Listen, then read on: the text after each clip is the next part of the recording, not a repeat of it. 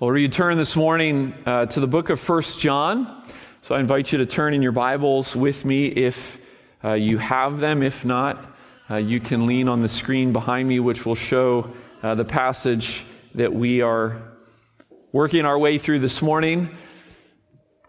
Last week, if you were here, you might remember that John, who wrote this letter to the church, who now, that, a letter that now comes to us, by inspiration and preservation of the Holy Spirit, that John set us and his original readers on a course of gospel grounded introspection right? After reminding us of the character, or actually, first of all, of the person of Jesus Christ, a personhood that he was a witness to, an eyewitness to, after reminding us of the character of God, that God is light and in him there is no darkness at all, he then began to go after our walk, our lives what our lives ought to look like in the light of who this God is, in the light of what Jesus has done, our reflection of his light.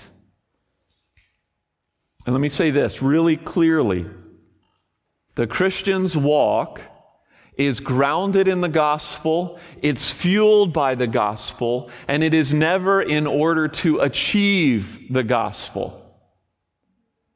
It's a very important order to get right and to keep in mind that yes, our lives are lives of obedience, but we don't obey in order to be forgiven. We are forgiven, and so we in Christ obey. Because knowing Jesus inevitably changes us, causes us to walk like Him in obedience to His commands. And that's where we camped out last week. That's what we spent some time thinking about and meditating on. So, what does this look like? Well, John is going to explain, he's going to flesh out what this looks like in the entire letter, and specifically through these tests that he has come up with theological test, moral test, social test. And this morning, in this little bite that we're going to take this morning for just the next few minutes, John begins to go or he begins at the very heart of the matter before he goes elsewhere. And it's in that vein that we pick up his words this morning. So, First John chapter 2, we're picking up where we left off last week with verse 7, and we're going to read down through verse 14. Uh, listen as I read. If you're able, I invite you to stand for the reading of God's word. First John chapter 2, starting at verse 7, reading through verse 14. John says to the church, Beloved, I am writing you no new commandment, but an old commandment that you have had from the beginning. The old commandment is the word that you heard.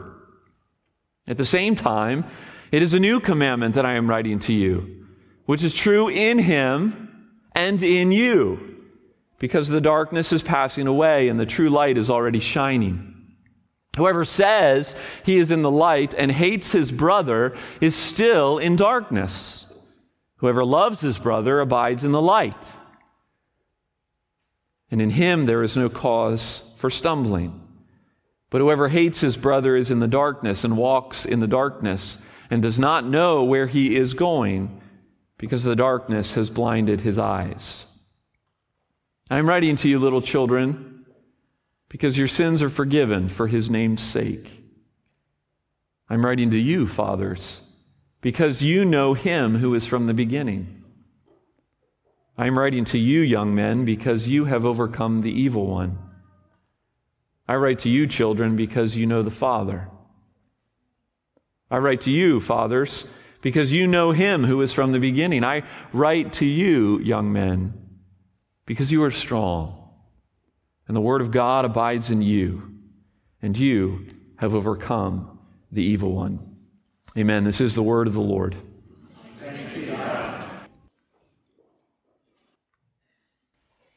Repetition, repetition, repetition. So, first thing I want to point out about those verses we just read. Did you hear it? Did you see it? John repeats these things over and over again. He uses the word true, of course, not the English word, but the Greek equivalent. true two times, hates two times, brother three times, whoever three times, light three times, and darkness five times. So much repetition. What's John doing? Well, John is not unpacking here some heady theological truth that's just difficult for us to get our heads around. No, actually, just the opposite. John is putting before the people of God, he's putting before us a very simple truth that he wants us to mull over, flipping it over in our mouth, kind of like a hard candy, over and over and over again, thinking through its significance and its potential impact upon our story, upon your story, upon your lives. And the truth is this it's very simple. The truth is love. Love. We're on a, uh, a, a two point roll through this book. I noticed that. It's been two truths every week, so we're going to stay on that train yet again today. Two things for us to meditate this morning on as we kind of think about this passage, as we kind of let it roll around in our mouths like a Jolly Rancher. And the first is this living in the light looks like love. Living in the light looks like love. This is the rippling image that begins at the beginning of the letter, really. Living in the light, John says, living in the light through obedience. And at the heart of God's commands, at the heart of God Himself, is love. Love is what created us. It was out of the overflow of the triune love and the triune communion and community that the triune God wanted to create us. To experience that love, to experience that fellowship. Love is what created us, love is what saved us. We've been singing about it. We've been glorying in our Redeemer, in the one who was made a propitiation for our sins so that we can be restored to that fellowship that we were intended to enjoy. And it's love that sustains us. Therefore, those whose lives are united to this God, people of light, are to be people of love. Period. By this we know that we are in him. We love. John says this is not new. It's actually pretty old. It actually is kind of new, though, he says. What's John saying here? He kind of flip flops back and forth. Well, remember when Jesus summed up the law when he was here on earth in Matthew 22? He said, You shall love the Lord your God with all your heart and all your soul and with all your mind. You shall love your neighbor as yourself. On these two commandments depend all the law and the prophets. From the very beginning, from the inception of them being a people of God, it's always been about love for God and for neighbor. And so Jesus was just unifying and summarizing what God's people had known for generations upon generations, a command that was explicitly stated in Leviticus 19 You shall love your neighbor as yourself. It's a command that's been around from the beginning, John says. You guys ought to know this. You're supposed to be people of love. So it's old, and yet there's radical newness to it. Why is there radical newness to it? Because Jesus has come. And when Jesus has come, Jesus brings newness to everything. Jesus came to earth and said things like this in John 15 12. This is my commandment, that you love one another as I have loved you. So he reiterated, and then he lived it out. As I have loved you, he showed it. And not only that, but in verse 8, what is true in him, John reminds us, what is true in Jesus is true in you and I. So we love because Jesus is the vine, and we are the branches that are connected to the vine. We bear fruit because we are attached to Him, because His Spirit is working in our lives. And just like last week, this is not a, a, flaunting or a puffing out of our spiritual chests. It's just a reality that anything that we bear fruit in, particularly in love, comes from Him and our union with Him. And so John just says, people of God, living in the light looks like love. Now, John, here in this short passage that we just read, he doesn't unpack what that love looks like. We'll get into that more as we continue to work our way through this letter. But I would point us to just a couple things about this love. First of all, this is a, a leading love. A leading love. In other words, it's not a love like the world loves. Those who love their brothers and sisters show themselves to be members of a different kingdom, of a kingdom of light. Colossians 1 He has delivered us from the domain of darkness and transferred us to the kingdom of His beloved Son. In other words, this kind of love is not a love that is just nice. This is not a love that simply accepts all behavior. This is a love that is self sacrificing, self abasing, and ultimately a supernatural love. Because loving as people of the light is deeper and richer and true, truer than anything that the world has experienced, anything that the world can actively engage in. Paul helps us unpack a bit of what true love is like.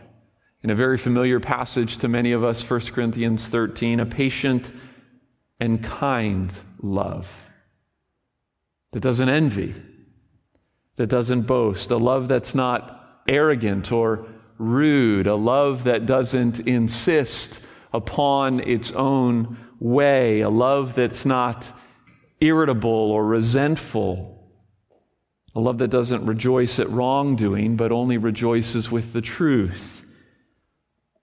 A love that bears all things, believes all things, and hopes all things, endures all things. That's the kind of love that we as people of the light are to be reflecting. That's the kind of love that we need to be mulling over in our hearts this afternoon as we think about our interactions at work, as we think about our interactions specifically with people in this room or people who aren't in this room currently for whatever reason. And that's the other thing that John highlights in this passage. While the call to love your neighbor as yourself, to love even your enemies, as Jesus said, is part of the gospel walk, John here is talking specifically about loving brothers and sisters, isn't he? He's talking specifically about loving the family of God. And it's here that we have a unique opportunity to stretch these muscles. And that brings us to the second truth. Just three words love like family. Love like family. What do I mean by that? Well, Thanksgiving is around the corner. With it, for some of you, are tensions and challenges associated with Thanksgiving gatherings. Not for everybody, but for some, that's a very real thing. Maybe it's the mother who can't keep her judgments and her opinions to herself. Maybe it's the uncle who, in unbelief, whose language and example in front of your kids takes an added measure of patience and compassion. Or maybe it's another personality that you are biologically connected to that is difficult. We all know because we all experience it that the loving of our family isn't based upon our shared hobbies, it isn't based upon our compatibility or our Enneagram number. It's grounded in something much deeper. It's grounded in genetics, it's grounded in blood. So we don't just turn our back on our mother. We don't just turn our back on our uncle. As much of a struggle as that might be, because we love them because they're family. Well, John reminds us here through the way that he writes that the ties of our spiritual family, grounded in a different blood, grounded in the blood of Jesus, go deeper than any family gathering and yet can be just, just as challenging. As we move into verses 12 through 14, many have labeled these verses, this second half of our passage, as, as kind of a pastoral parenthesis. As a way for John, in the midst of challenging and hard words for the people of God, as a way to encourage them with their secure place and secure standing before God. And I agree. I think that's, that's in part what John is doing. But I also think John is doing something more. And that's why I want to come to these verses at a slightly different angle, because I think these verses, verses 12 through 14 in particular, are a simple reminder of the context of our supernatural love.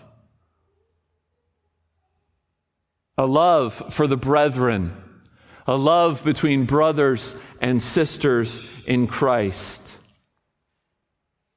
And what essentially John reminds us of is that we're a messy family, just like our messy families. When John addresses the church in this way, he, he's not speaking to different age groups. He's speaking to levels of spiritual maturity. He's grabbing the breadth of his congregation in all of their spiritual experiences, and he's speaking to each one, as well as to those who live with them, who live alongside them. These are Christians like, like you and me in various seasons of their lives as they grow in grace. And like the repetition we found in the first few verses, John repeats and uses repetition to hammer home and give emphasis to these statements. So, what does he say? Well, he talks about three different groups, three different seasons of life. There's children. And again, he's not talking about children, children, but he's talking about those who are characterized by the joy of forgiveness. Right, two things are said about this group of believers. They have known the Father and their sins have been forgiven. These, these are the newborn in Jesus. They've just come to know the Father in the simplest of terms.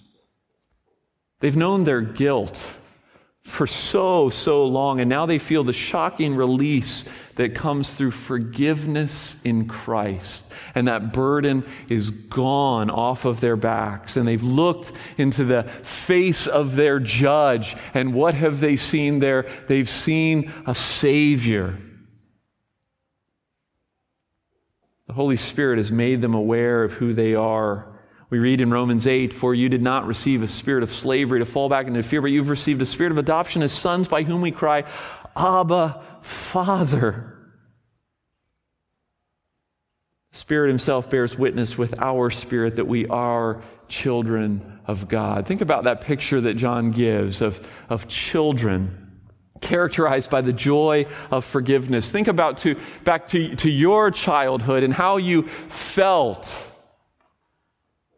I know this is complicated because some of you didn't have, uh, we all didn't have the same experience of, of security and safety, even in our homes as a child, but some of us did. We, we remember that feeling. We didn't have that knowledge that led to so much responsibility. Everything was, was just taken care of.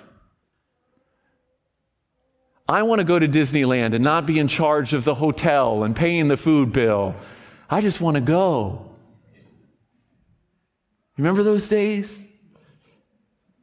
The great preacher Charles Spurgeon describes this phase of his Christian life. He says, When my eyes first looked to Christ, he was a very real Christ to me. And when my burden of sin rolled off my back, it was a real pardon and a real release from sin to me. And when that and, and when that day I said for the first time, Jesus Christ is mine, it was a real possession of Christ to me. And when I went up to the sanctuary in that early dawn of youthful piety, every song was really a psalm. And when there was a prayer, and when there was a prayer, oh, how I followed every word. And so it was too in silent quietude when I drew near to God. It was no mockery, no routine, no matter of mere duty. It was a real talking with my Father in heaven.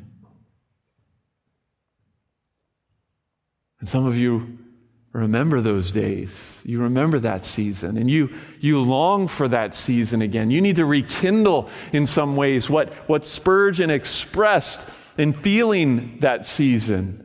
Restore to me the joy of my salvation, right?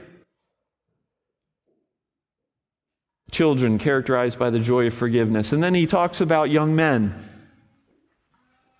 He's using masculine descriptors but it applies to everyone in this stage young men, young women. We could call them soldiers on the front lines. Three things are said about them they are strong, the Word of God lives in them, and they have overcome the evil one.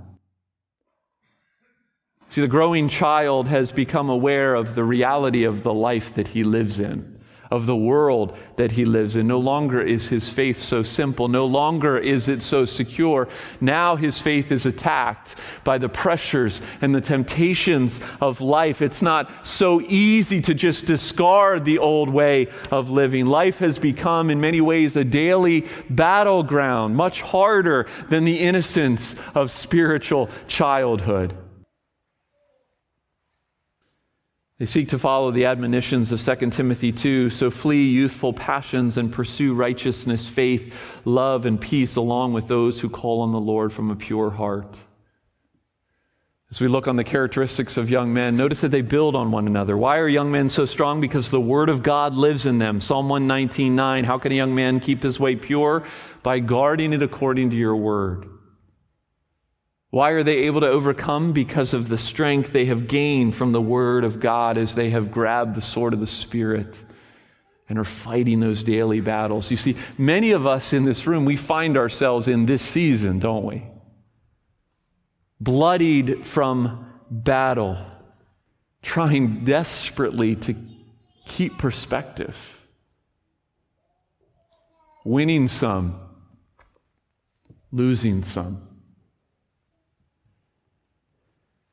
And then in between these two seasons of the Christian life, John speaks to fathers. Fathers, those who have experienced deep communion with God. These are the spiritual adults. those who have known the joy of forgiveness, those who have fought the good fight, those who through it all have really come, really come to know the Father. Theirs is a ripe knowledge. They know their God. They've looked, or they've learned to look beyond this life. They've set their affections firmly in eternity. See, most of us need to spend more time with these, with these spiritual fathers and spiritual mothers. So, so what are we to learn from all this? Why did the Lord give John these words to write? Well, first of all, in this pastoral parenthesis, as it's been said, the Lord wants to assure every person, no matter what season of life you find yourself in, He wants to assure them that in Christ you are mine. Those who have just come to know, those who have known for years, those who feel so weary because of the battles that they face. Through the gospel, no matter the season of life, in Christ, we are safe, we are secure. Right? Going to John's very purpose for writing the letter, stated at the end of the letter These things I write so that you may know that you have eternal life. But I want to take that pastoral parentheses and I want to take John's focus and I want to add this that this is the context of family love. What I just walked through, all those seasons that I just described, and all the incremental seasons that are made up in each of those three seasons. As a young parent, you know, one of the things you have to learn and discern is whether or not the, the, the, bad behavior, the wrong behavior, I would say, the wrong behavior of your child, is it a result of rebellion or is it a result of they simply didn't know better? They hadn't learned that yet. You don't dare punish a child for something that they didn't know, that they didn't learn, that they shouldn't do. And so, what I would like us to be reminded and challenged by is the fact that in the church, for better or for worse, we're all in different places. That's the simple fact. None of us have arrived. So when John reminds us, when he puts before us the heart of the matter, which is love, and he says, living in the light looks like love, and then he goes through all these seasons of life that the family of God exists in, and he reminds us to love like family, what does he communicate to us? He communicates to us that there's a messiness in that love. And you've heard me, as your pastor, say similar, similar things to you over the past year, over the past 18 months, because there is no better season for us to be challenged in this than right now. You believe that, that so and so should know better. And maybe they should know better. But they're not there yet. So don't despise them, but seek to love them. Sure, seek to understand them. Help them to think differently if that's appropriate. But love them now because love is patient and love is kind and love isn't focused on self. Love bears and believes all things. And so I think one of the applications for us in this time, in this place, in this passage, is that walking in the light looks like loving the family of God when it's difficult. Letting the gospel ties that bind us show their strength to a world walking in darkness. How this kind of love might work its way into the fibers of your lives and into the interactions with those in this room and those who are not in this room? I'm, I don't know. The Holy Spirit, I pray, will make that clear.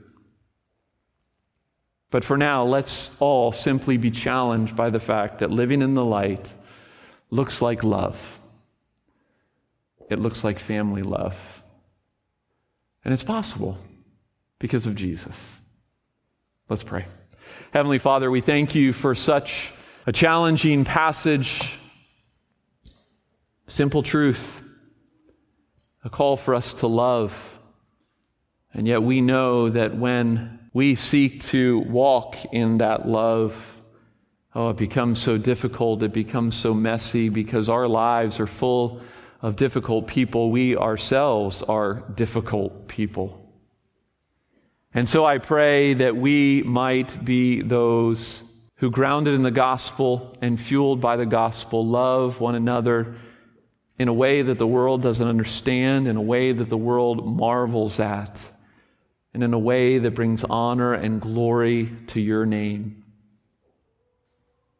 Holy Spirit, take these words, your words, may they find deep root in the hearts of your people that your word would not return to you void, but would accomplish all that you intend for it to accomplish. for the glory of your name. In Jesus' name, amen.